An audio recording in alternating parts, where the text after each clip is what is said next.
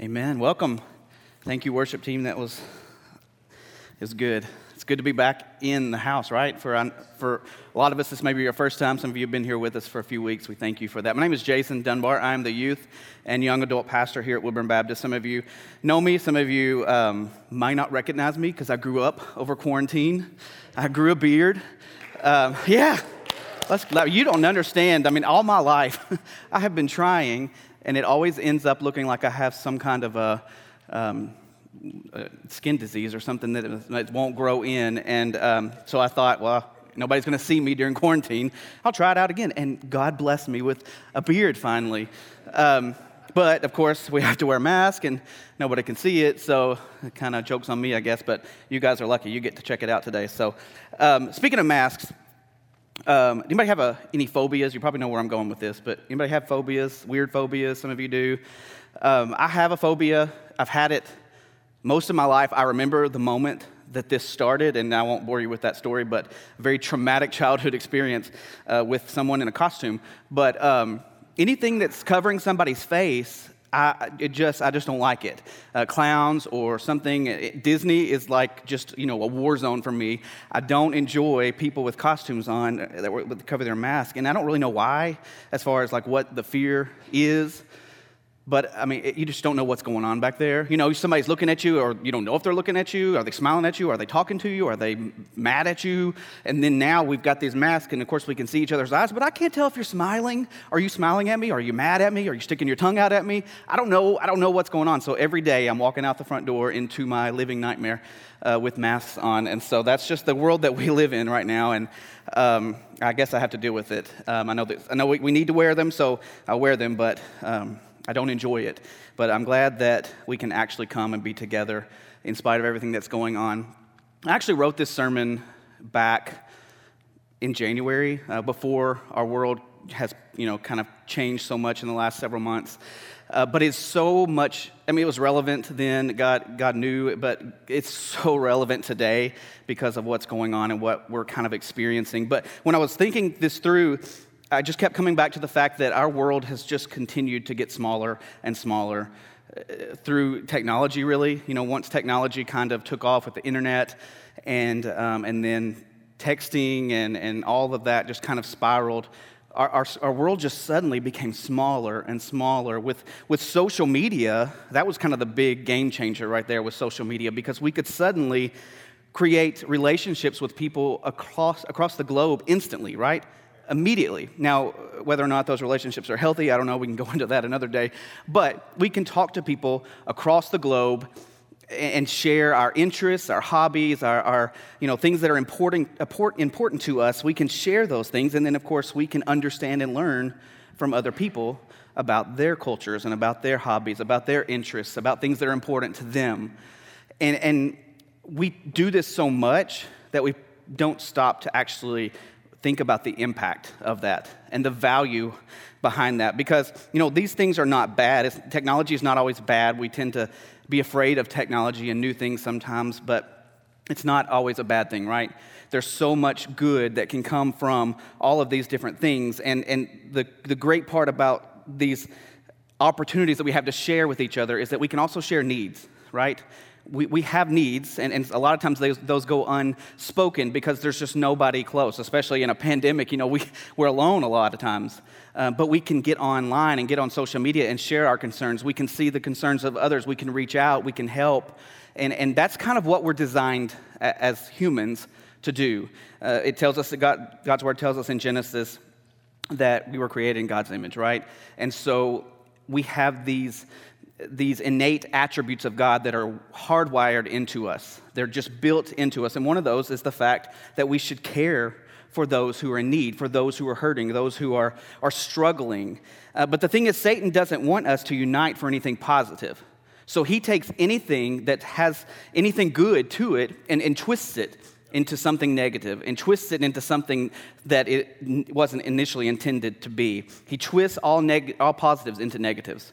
And the fact that we could share you know, wisdom and, and share our interests with people across the world has been twisted to now we don't know what to believe and what not to believe.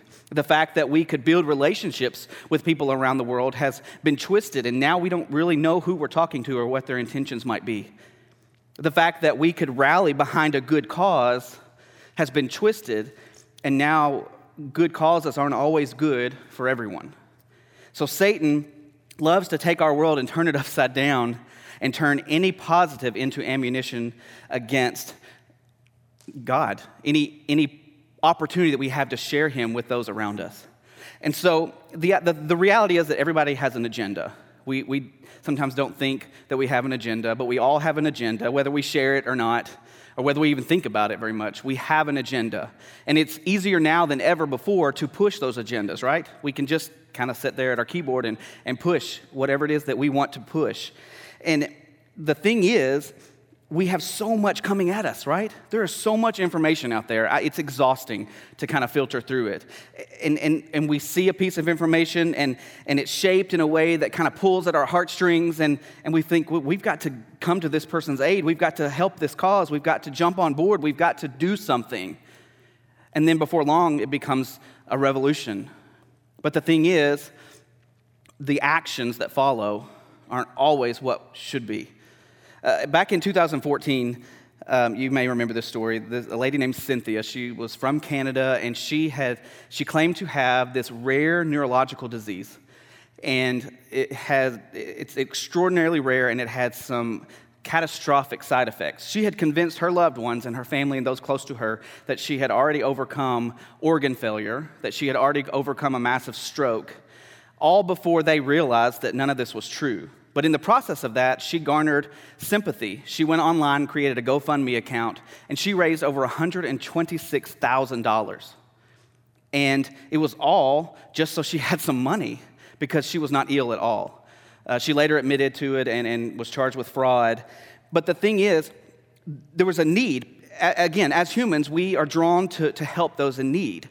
And People jumped on board. Hundreds of people gave money to help her because they thought she had a need, but she was deceiving. Satan took what is built in us and twisted it and created something negative out of it. The thing is, we have a lot of great causes in our world, right? Um, and and the, the, the important thing is that everything that we do should be a reflection of Christ. Um, it, it was no fault of those people who helped her. They did the right thing, right? They did the right thing. She was the one who was in the wrong in that situation. But they missed out on other opportunities that those resources could have gone to some people who actually needed them.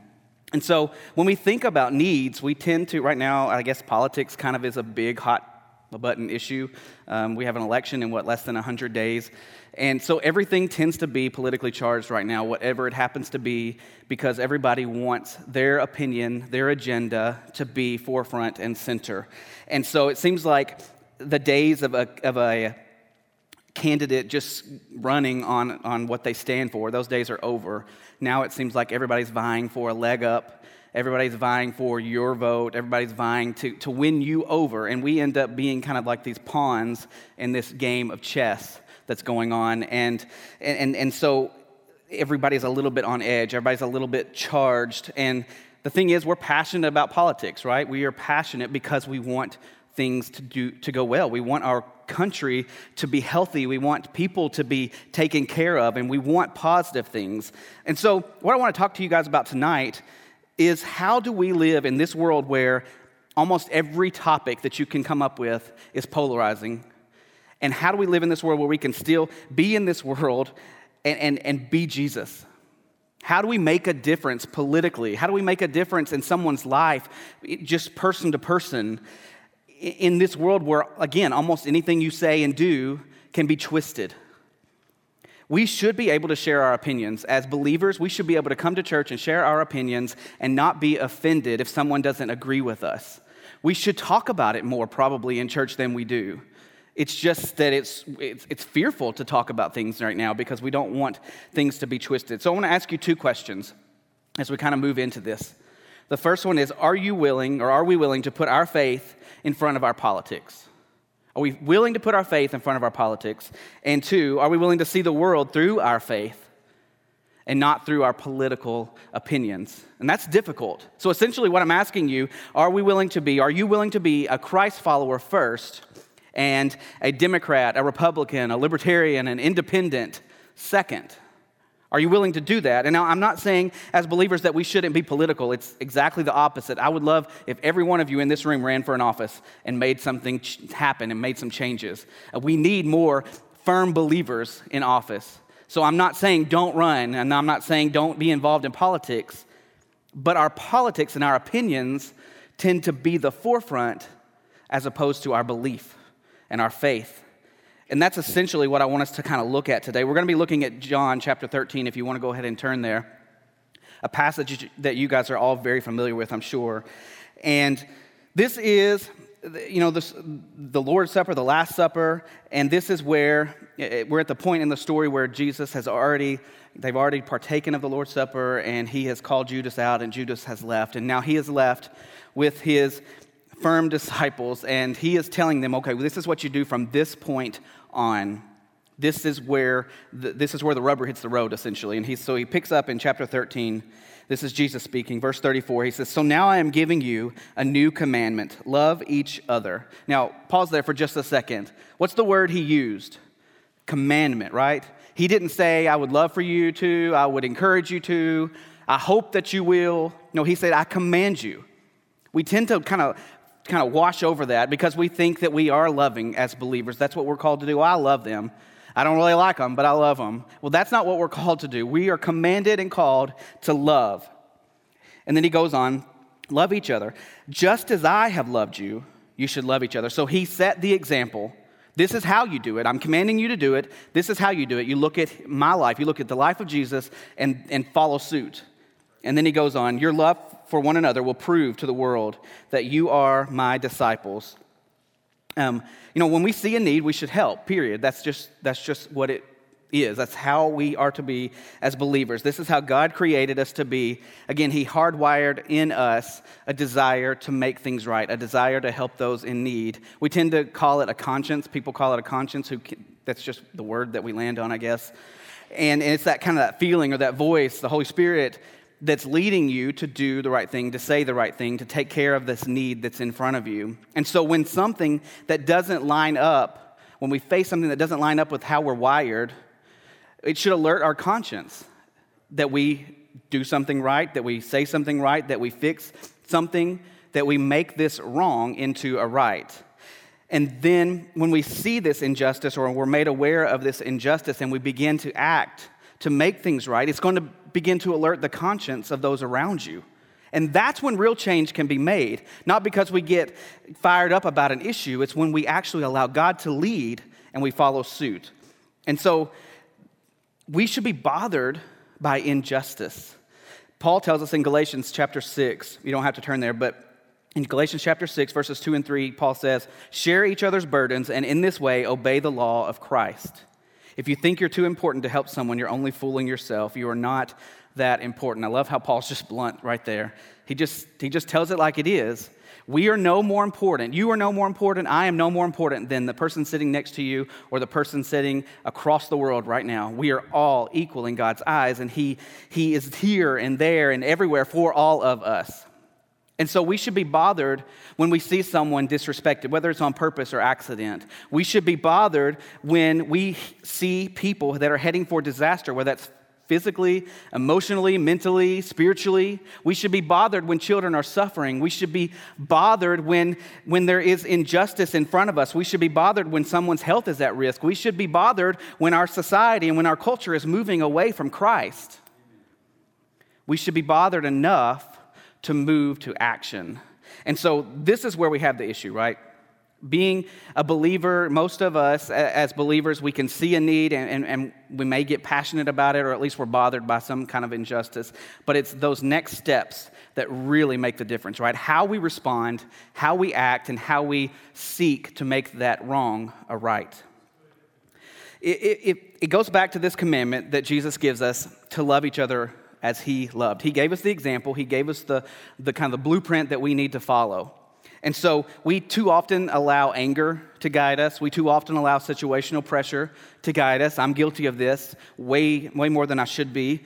Uh, we end up saying or doing something that actually might end up causing more harm or causing harm in a totally different situation that didn't exist in the first place. But here's the problem we see the world from our own perspective. Everybody has a perspective. You might be familiar with Miles' Law, but Miles' Law says this where you stand depends on where you sit. Where you stand depends on where you sit. There's a picture, it's going to come up here. If you take a look at this photo, you see that and you should have immediate concern for that person right? That it looks like this person is, is in danger and, and potentially could be really hurt. So when you see a situation like that it, it should draw some kind of a, a feeling within you of concern. But then we see another picture that looks like this. And it just looks like a couple guys goofing off right so, a completely, two completely different conclusions were drawn from the exact same situation. It's just flipped. And, and the only difference in this whole scenario is your perspective. Is the absolutely only difference. The situation is exactly the same, but the only difference is your perspective. Where you sit is the context of your life. Where you sit is defined by where you were raised, how you were raised, your family that you grew up with, your friends that you experienced, your financial situation growing up, the, the media that you were exposed to, the, uh, the tragedies maybe that you experienced. All of those things come together to define and, and create the context, and that's where you sit. And then where you stand, where you stand is the impact or the change that you're seeking to make right? That's where you stand. And so many people might be seeking to stand in the same thing. They might be trying to make the same impact, but they're sitting in different places, so their actions look different. Their approach is differently, not because they don't believe the same things or not because they don't agree, but because they just see it differently. Just because someone doesn't see a situation the same way that you do does not mean that they are against your view or they oppose your view. It probably just means they've experienced it differently than you. And, and please don't miss this because just because someone experiences something differently than you, it doesn't mean that they don't necessarily agree with you, and it doesn't mean that they don't support you. It just means that they might need help seeing it from your perspective, seeing it from where you sit. So the thing is, everybody in this room has experienced life vastly different. It, it, might be that you grew up with, with, with each other, and so you've kind of seen and, and experienced some of the same things, but there's still a difference in you. There's a difference in, in the way you were raised. There's a difference in your family, your family's political beliefs. There's a difference in maybe cultures. There's a difference in, in the tragedies that you experienced or the celebrations that you enjoyed. But all of those things impact the way each individual responds. Just because someone doesn't agree with you doesn't make them right or you wrong. It just means that there are things to be learned from both sides. And, and, and so I know that was a long introduction, but there's three things that I want us to kind of just really kind of to sit on tonight. Simple, just three simple things in order to help us to understand how, because we live in a world today, right, where everything we say and everything we do can hold a lot of power and it can hold a lot of impact for whoever we say it or do it to. So we need to make sure that every opportunity that we have to speak or to act reflects Christ. And so the first thing, in order to keep the new commandment that Jesus gave us to love one another, we have to listen. That is the very first thing is that we need to listen. Because we are only able to see what is right in front of us, right? That's our context where we sit. And so we need other people to help us to see what's around us, what's behind us, what's, what's all on either side of us. We need people to help us to see those things. We can only see things through the lens of our context. And so, until our context is kind of expanded on, that's all we'll ever see. You know, so it's, it's really important for us to listen to people who are not like us. Because if you keep going back to the same people that you grew up with, nothing wrong with them, but they see things very similar to the way you do. So you're just sifting through the same information that you've been sifting through all of your life. But we need to listen to people who are nothing like us in order to, to, to experience and, and to see how they see the world.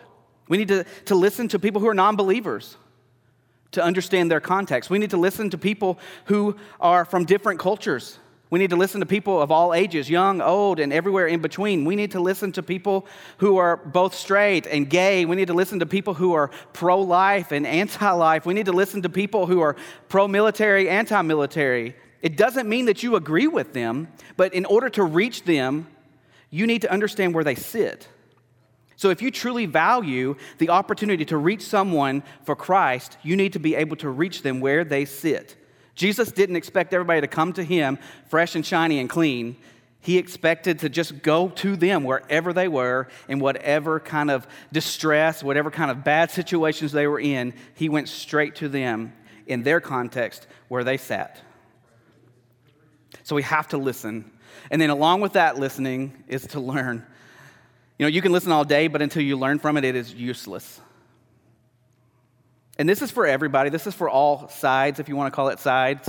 Um, everybody has something to learn from everybody else. You know, I think sometimes as believers, that we are afraid to hear a differing opinion because it might shake what we've always believed, right? And let's be really honest. If, if, if we're afraid to hear another opinion about Jesus, then maybe that's because our faith is still right here on the surface. And we haven't really kind of jumped into the relationship with God. Because if you read this, if you look into who this is all about, Jesus, he is absolutely unchanging. His resurrection is, is unchanging. It happened, it's in the history books, it's real. So, learning some new opinions about Jesus is not going to change who Jesus is. It's just going to give you insight into that person's context and give you an opportunity to maybe reach them. I think that we need to make sure that we are not cutting off opportunities just because we are afraid to hear a different opinion. You know, when it comes to learning, we, we all went to school and we all, you know, had to get new information kind of brought to us on a daily basis. And, and if we choose to kind of sift through that and not accept any of it, it's pointless, right? We need that new information so that now we can approach a situation with more information, with that we can approach it with, with opportunities to make a better informed decision. Because the thing is, learning is not always agreeing. Just because you learn where someone sits and how they see something, it doesn't mean that you agree with them. It just allows you to have information you previously didn't have and, and, and allows you to now have an opportunity to make a more informed decision. You know, politically speaking, we are very on edge. We're very, you know, uh, nervous to, to hear other opinions because we don't want to, to be shaken, or maybe we just have a little bit of anger towards that. But it seems to be a little bit more sensitive. Some topics are super sensitive, and we don't want to talk about those. And so we want our opinions to be heard, and so we just speak louder, right? We want to be louder because we want to be heard. But the problem is, everybody wants to be heard, and everybody is louder. And if everybody's loud, you can't hear anybody. And, and we can't listen if we can't hear. And we, if we can't hear, we can't learn. And so the thing is, we have to understand is that we're not living in a world of crazy people. I know we see things online that may we make us think otherwise, but Democrats are not crazy. Republicans are not crazy. Independents are not crazy, but they sit in a different place. So they see and approach things very differently. And if all we can do is say, I don't know how they think that way, or I don't know how they don't understand how I see this, I don't know how they could even believe that. The problem is, those first three words that you just said is, I don't know. So know it. Why do they think that way? Why do they feel so strongly about that? It doesn't mean that you agree with them. But if you understand why they feel that way, you might have an opportunity to reach them for Christ.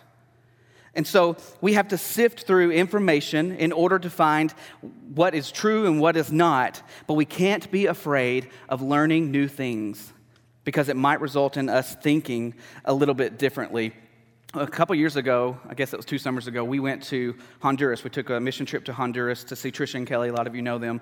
And um, in that, that week that we were there, they have several acres that, uh, of the property there, and they've been kind of working on it and, and clearing some stuff out and working on some buildings. So they took us on a tour out into the, into the woods and the brush, and there were several plants with lots of fruits and things like that. But one of the most interesting one that we came across was a jackfruit tree, I don't know if it was a tree or a bush, whatever it was. And some of you probably know what a jackfruit is, but they actually have them at Meijer sometimes. I don't know what jackfruit season is, but um, keep an eye out for jackfruit. But it's like a big green, odd shaped, um, pokey looking little, or not little, big thing. Yeah, the one that we found was like two basketballs put together. It was pretty large. Um, but it's really has a really sweet taste to it if you've ever tried a jackfruit. But the thing is, Kelly, we brought this back, and Kelly was cutting it open for us after supper and he was just he had gloves on. He was telling us you have to be really careful. There's a membrane inside this that is super sticky. And it's not like sticky like you go wash your hands later and come off. It's like you need to get the turpentine out. It is super sticky and it, it takes forever to get that off. And the thing is you know he was telling us all this and he was even telling the teenagers and they were like okay i won't touch it. But i was thinking huh, you know i've seen sticky fruits before.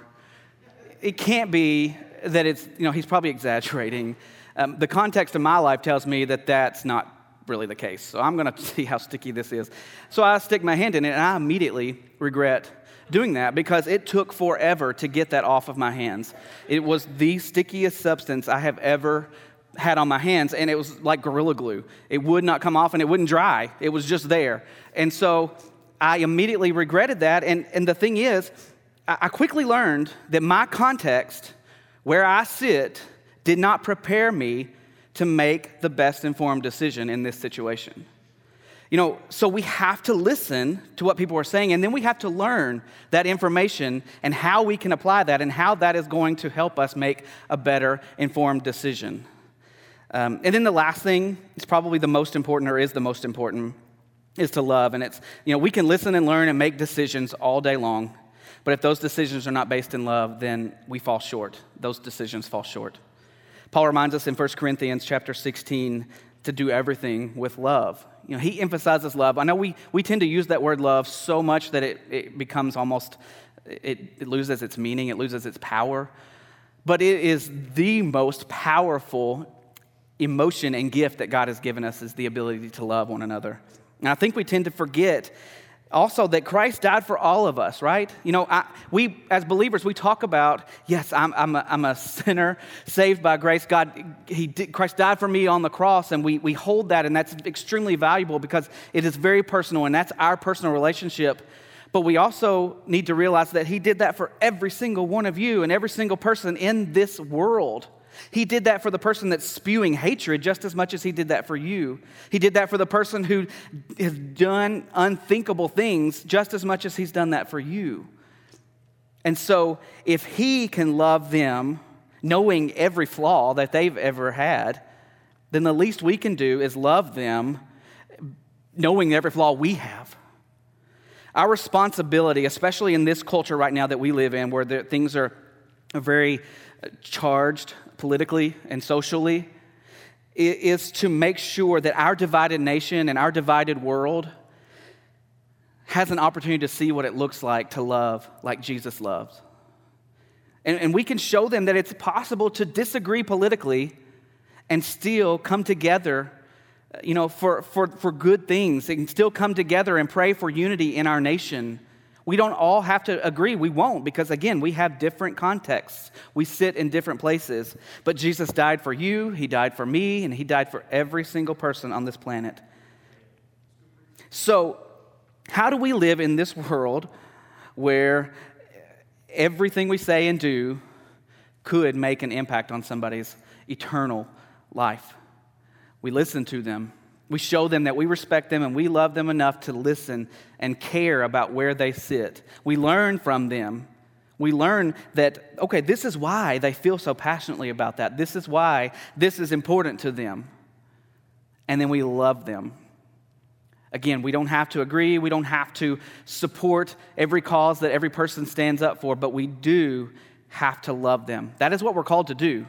We are called to love. And until we do that, we're going to continue on this same path that we're on. Don't you guys want to have normalcy again? Don't we want to have a world where we can walk out our front door and just greet each other and smile and, and wave and, and, and feel love between complete strangers?